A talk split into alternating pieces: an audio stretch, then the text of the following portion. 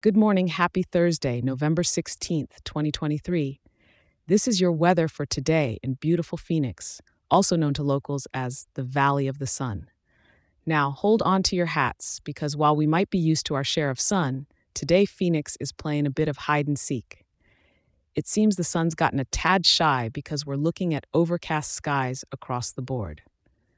Kickstarting your day, the morning temperature is hovering around a pleasant 75 degrees as you're munching on that breakfast burrito, don't expect a bright sunrise to accompany your coffee. But hey, cooler temps are not half bad for a morning jog or a brisk walk with your four legged friend.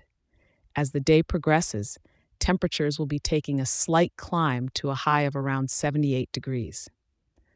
Remember that light jacket, though, because while the cloud cover's holding tight, the wind's coming in from the west with some pep at about 11 miles per hour. No need to worry about rain, but it never hurts to keep a trusty umbrella in the car, just in case.